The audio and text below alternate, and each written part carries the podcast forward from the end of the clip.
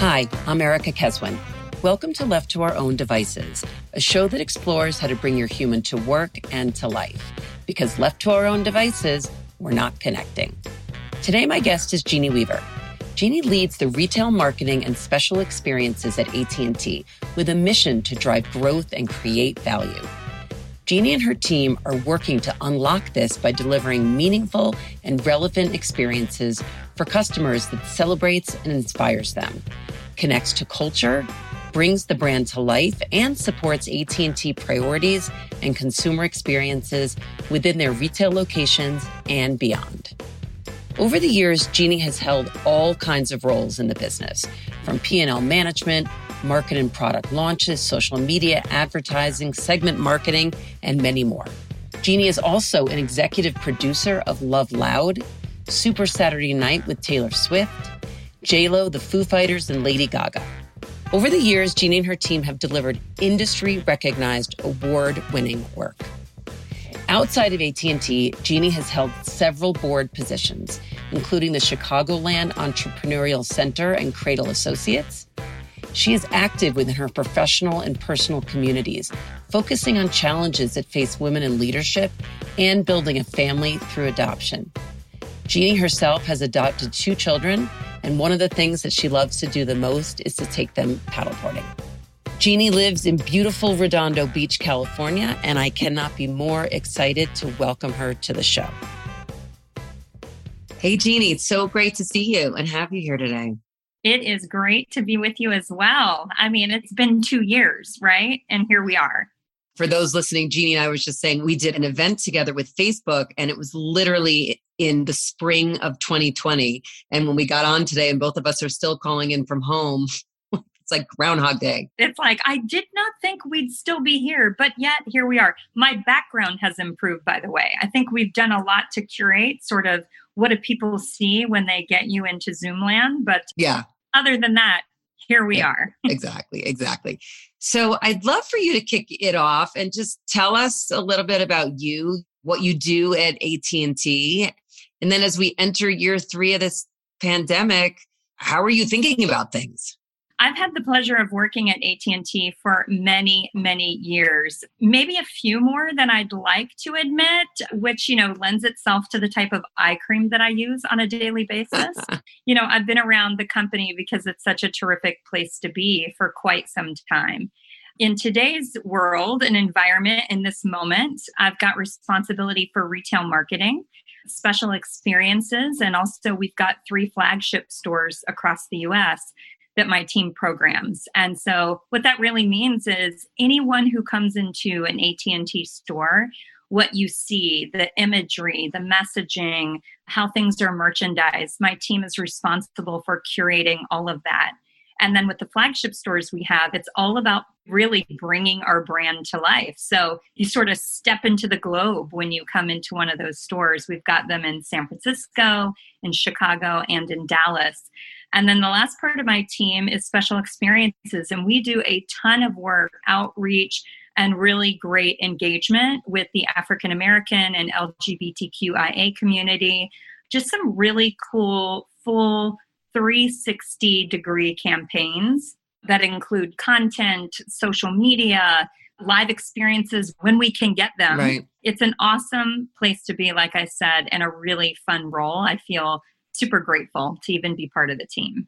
And how many people are part of the broader organization they lead? Yeah, we've probably got about 45 folks that do a lot of that heavy lift. And then we've got agency partners that extend well beyond that, but 45 core team members. Great. Jeannie, when I think about you and your work, I mean, you are a very results driven leader and you've had some great results over these last couple of years, but it's also been a really challenging time to lead. So, know how do you strike that balance between getting the results but also leading during some really really turbulent times actually i would tell you that i don't know the formula changes i think when you start with people as your approach the results come so all of that sort of follows naturally when you're starting with all of your team members I'm a big believer in superpowers, right? So it's not just the job that you're doing or the title that you're holding today. We sort of bring these full kind of experiences to life to work every day, jobs that you've had in the past, personal experiences that you've got in your everyday life. And so I think tapping into the superpowers of people and really leaning on that and allowing people to blossom in sort of their own very heroic ways is truly how I've actually achieved results for many, many years. Really, the last couple of years, as we've been going through this pandemic, to me, it's just almost a double down, a double click, an exclamation point on what I've already believed to be true, and sort of a method and a way for me engaging people to accomplish all that we needed to accomplish for the firm. Yeah. If you manage through the lens of what I call honoring relationships, mm-hmm. it doesn't change much. But I do think for people that weren't doing that before, all of a sudden, for many people, you know, I often say the soft stuff's really the hard stuff and the important yes. stuff.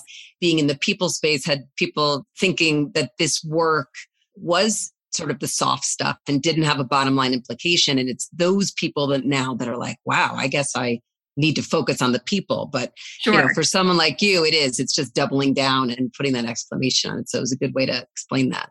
Even in the way that we're communicating with large groups and people, I've found to be a little bit different. I have changed some of my communication style where typically as the leader of the organization, I was doing more kind of formal, broader communication. Now, I would show up in the town hall meetings and the large meetings, things of that nature, and present. And so there would be that kind of approach. But I think I find myself most of the time in my day to day in smaller group settings and in one on ones. Because previously you would set the strategy, set the expectations, set the tone with the larger group and then I would be doubled down and interacting with my direct reports to then mm-hmm. cascade that through their organizations. And I'm still doing all of that. But it gets really fun because now I'm in these smaller team meetings with my direct reports and their direct reports, really talking to them in these kind of smaller group formats. That's been cool because I'm watching individuals their pieces of the work, their contributions are really coming through and shining right in front of me. Where I may have missed some of the contribution in the past, I would hear about it, I would understand, we would celebrate that. But this is much more intimate. And so I think those smaller group formats have been really, really effective. And are you saying that that all came about during the pandemic? We were doing some of that live, but now I'm really filling up my calendar and spending the majority of my time in those types of settings. I've heard that from a few leaders. It's sort of the skip level meeting because yeah. we've been more on Zoom. It allows you the opportunity to reach more people. So, really interesting. So, on this topic of Zoom, not Zoom, and the question of what now, are you in person? Are you remote? Are you hybrid? How is it working? We actually took a step back to look at every organization at AT&T and really understand first of all there's such great recognition that we've been achieving exceptional results and getting great production and sort of engagement with people in a virtual environment where we've got people who are working in the stores we have people that are technicians and they're out whether it's laying fiber they're putting connectivity into people's homes. There are some frontline work that has to go on that's critical to our business. For those that are in positions where they can be remote, we have been remote. And so, really assessing all of that and seeing how effective everything has been working for our customers and for our shareholders, we really said, okay, what departments really need to be in person? What departments can be virtual?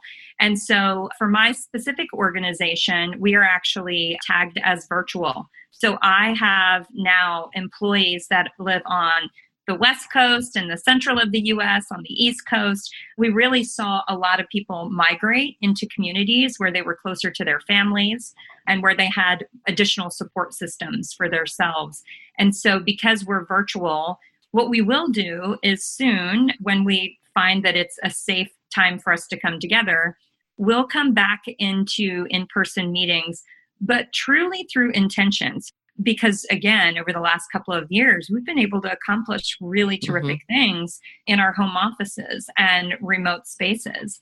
We will get together because there's just this craving of the energy, the human connectedness, right? Like, I want to be with people, but I want to be with people with intention because there's a lot of safety questions that come to mind or protocols that need to be in place for us to do that in a proper way. So I think we'll swing a little bit hybrid.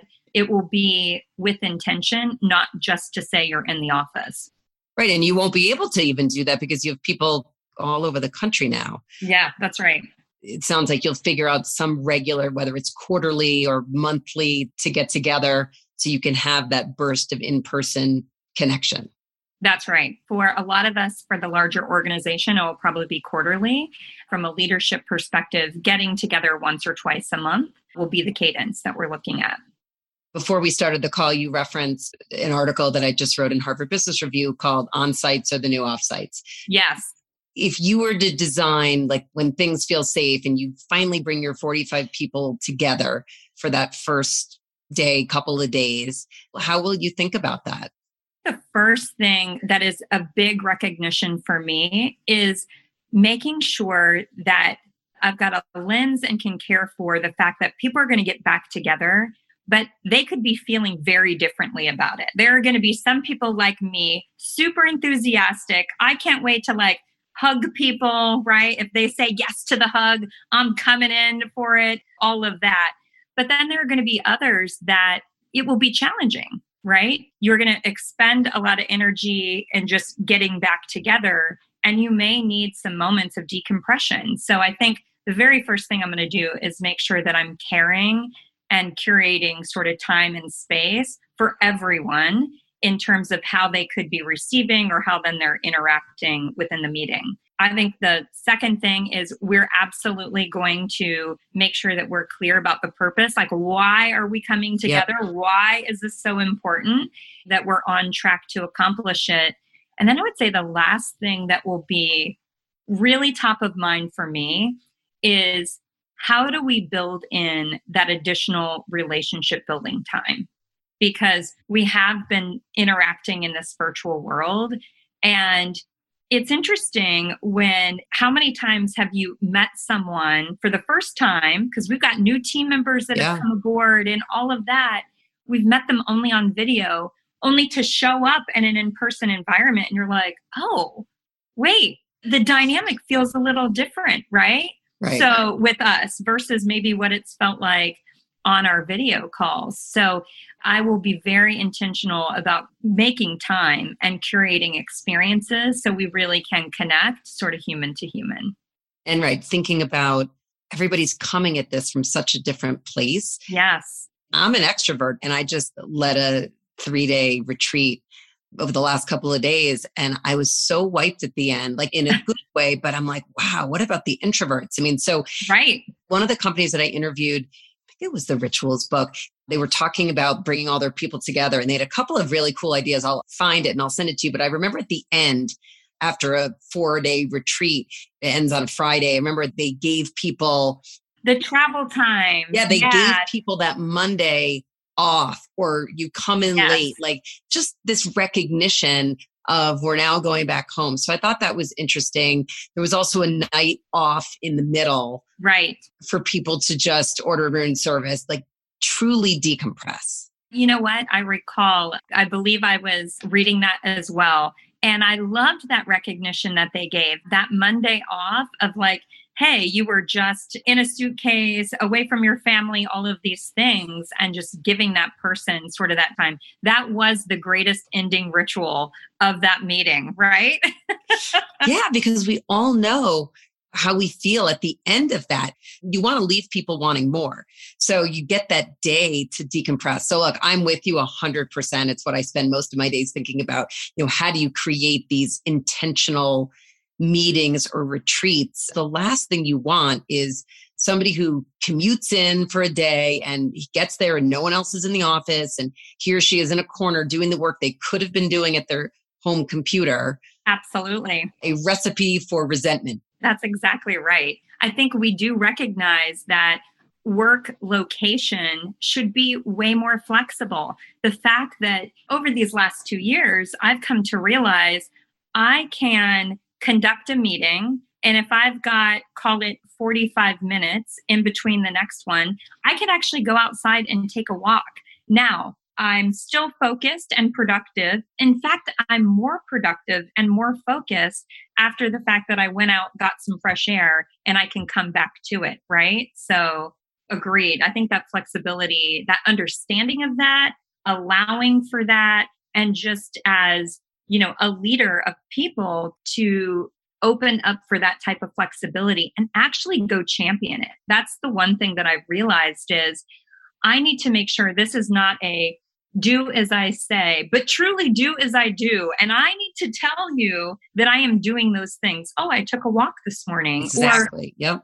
I'm on this call right now, but you know what? I'm actually looking out to the horizon because I'm out getting some fresh air or whatever that thing is. We should be recognizing that so people know it's okay. We've got to normalize that.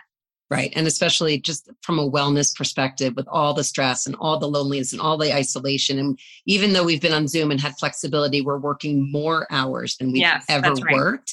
And it's got to come from people like you. It's got to come from the top. And to normalize these things, but also say, you know what, we're focused on our results. I mean, that's where we started with this that you as a leader are results oriented and you're really changing the way work gets done. So I'm really going to be excited to follow up with you and hear about these quarterly retreats. And, you know, I was thinking when you said it, if you do four a year, you can almost do one in San Francisco. You can do them all the big stores, right? Yes. Like one in Dallas, one in Chicago, one in San Francisco, and then one in like Miami or like somewhere totally different.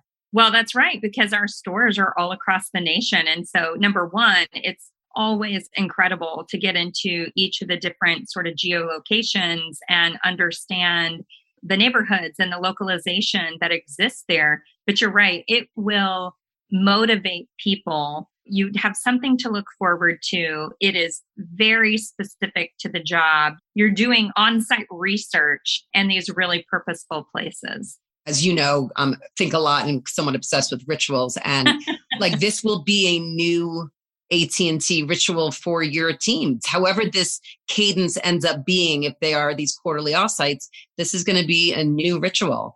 And on that topic, I mean, do you have other rituals within your organization, either pre-pandemic or things that have kind of evolved?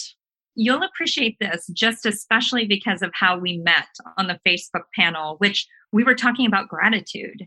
Yep. I loved that we were on a panel, by the way, and the whole topic was gratitude. We've got a book club that we erected during the pandemic, and we actually start the book club with moments of gratitude. So we just really kind of open it up for people to talk about what's on their heart, what's on their mind, what are they grateful for.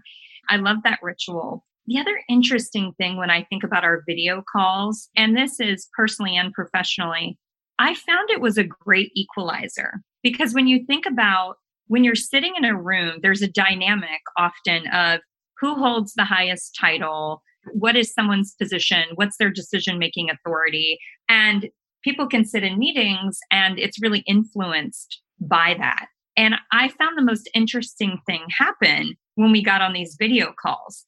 You could be on with the president of this business unit and everyone else working on a project and everyone has the same voice. Because guess mm-hmm. what? We all show up as little boxes these little yep. chiclets.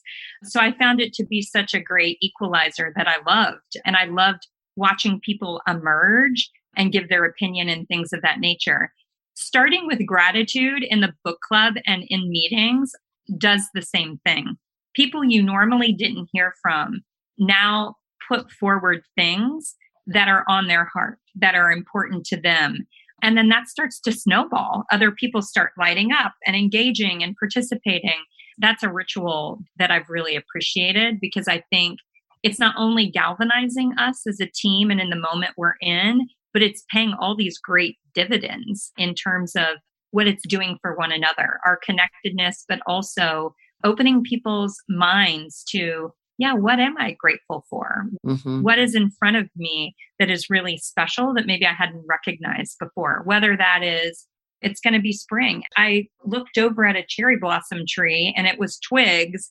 And then I looked over the next day and it's full of these beautiful pink blossoms, right? And someone's like, oh, wait, I have this recognition of sort of rebirth happening around me. Let me take a moment for that. So that's one ritual that I've loved. I spoke to a company yesterday and we were talking about gratitude, and I came across a study that found that when gratitude is built into the fabric of the organization, engagement goes up by up to almost 40%. And the other piece that I didn't know was that you end up having more people on your team that are willing to go the extra 10%, to give you the extra 10%. And as a leader, I mean, sometimes it's that extra 10% that makes all the difference. Without a doubt. Thank you for sharing those stats. I don't know that I had my finger on those exact data points, but I will tell you, I innately knew that to be true. I've seen it time and time again when people feel appreciated and feel connected to one another i have observed it in all of my years in leadership both at at&t and in other firms and places and people will absolutely go the extra mile it ladders up to a corporate output often but interestingly enough it goes back to where we started which is it actually starts with people they're doing it for that person they're sitting beside or they're doing it for their direct supervisor because they feel such an engaged part of the team, a valued part of the team. I think people remember that. It's what keeps people at a company, right? You get to know them in different ways. So thank you for sharing that. Yes. And the final question is more personal to you, which is as Jeannie Weaver, what do you do in your life that makes you feel most like you? I think the thing that makes me feel authentically me is daydreaming. When I daydream, when I am in a state of daydreaming, I'm thinking about the future or what's possible. And every cell in my being in that moment believes. I believe things are possible. I believe it to be true for myself. I think I can accomplish it because I'm feeling it. I'm in that state of being. And I personally am just built on belief, the idea of possibility, and all things can be achieved. So I think when I'm daydreaming, I'm experiencing it, it's existing for me. So, yeah, that's probably when I feel most like myself. Do you make time in your day or your week to daydream? no doubt every single day. I'm a big believer also in guided meditations and things of that nature. The interesting thing about daydreaming is it's excellent coming off a meditation session, but you can take moments even throughout the day just to be still and be quiet and be hopeful and thinking about what will be. And you can land yourself right into that daydreaming state. So it doesn't have to be a scheduled activity you could take well advantage of it. I think I need to try to build in more time for some daydreaming in my life. Get those daydreams in, Erica. Get those in. yeah. For me, I'd probably have to schedule the daydreams. I'm not sure if they would come naturally. I will report back. Whatever works. I know, right? Whatever works. So, in closing, I mean, anything else that I didn't ask that when you think about, we're in the middle of February 2022, going into this third year of life as we've come to know it and this question of now what? Anything else that's sort of on your mind? I think the only other thing that I would want to really wrap an exclamation point around truly is the ability for us to put forward grace and vulnerability, because I think those two things unlock a lot for us we have all experienced things that we've not in our entire lives. And so I think being open about that with other people and sharing those types of things really helps others understand that they're not alone in all of this and that we really are better together and that they have people around them that they can connect with and lean on. Vulnerability is key. And then grace is giving yourself grace in these moments, understanding that you're doing your best in every single moment. Just keep putting that foot forward, keep it moving, baby steps, right? But give yourself grace. And when you allow yourself that grace, I think what flows through is you allow others grace. And that also is really key and important in the moment that we're in. Well, I could not have said it better myself. So, Jeannie, thank you so much. Great to see you. One day we'll see you in person. I can't wait. I mean, can I come in for the hug? I mean, you let me know if you're comfortable with that. But if- I am ready for the hug. to be continued for sure. Thank you. Thank you for having me. It's been such a pleasure. I appreciate it. Take care. Thank you for tuning in to Left Our Own Devices. If you enjoyed what you heard, please rate and review the show on Apple Podcasts. If you want to receive my monthly ish update on all things human at work or just want to say hello, email me at erica at ericakeswin.com. Stay safe, stay connected, and I'll see you soon.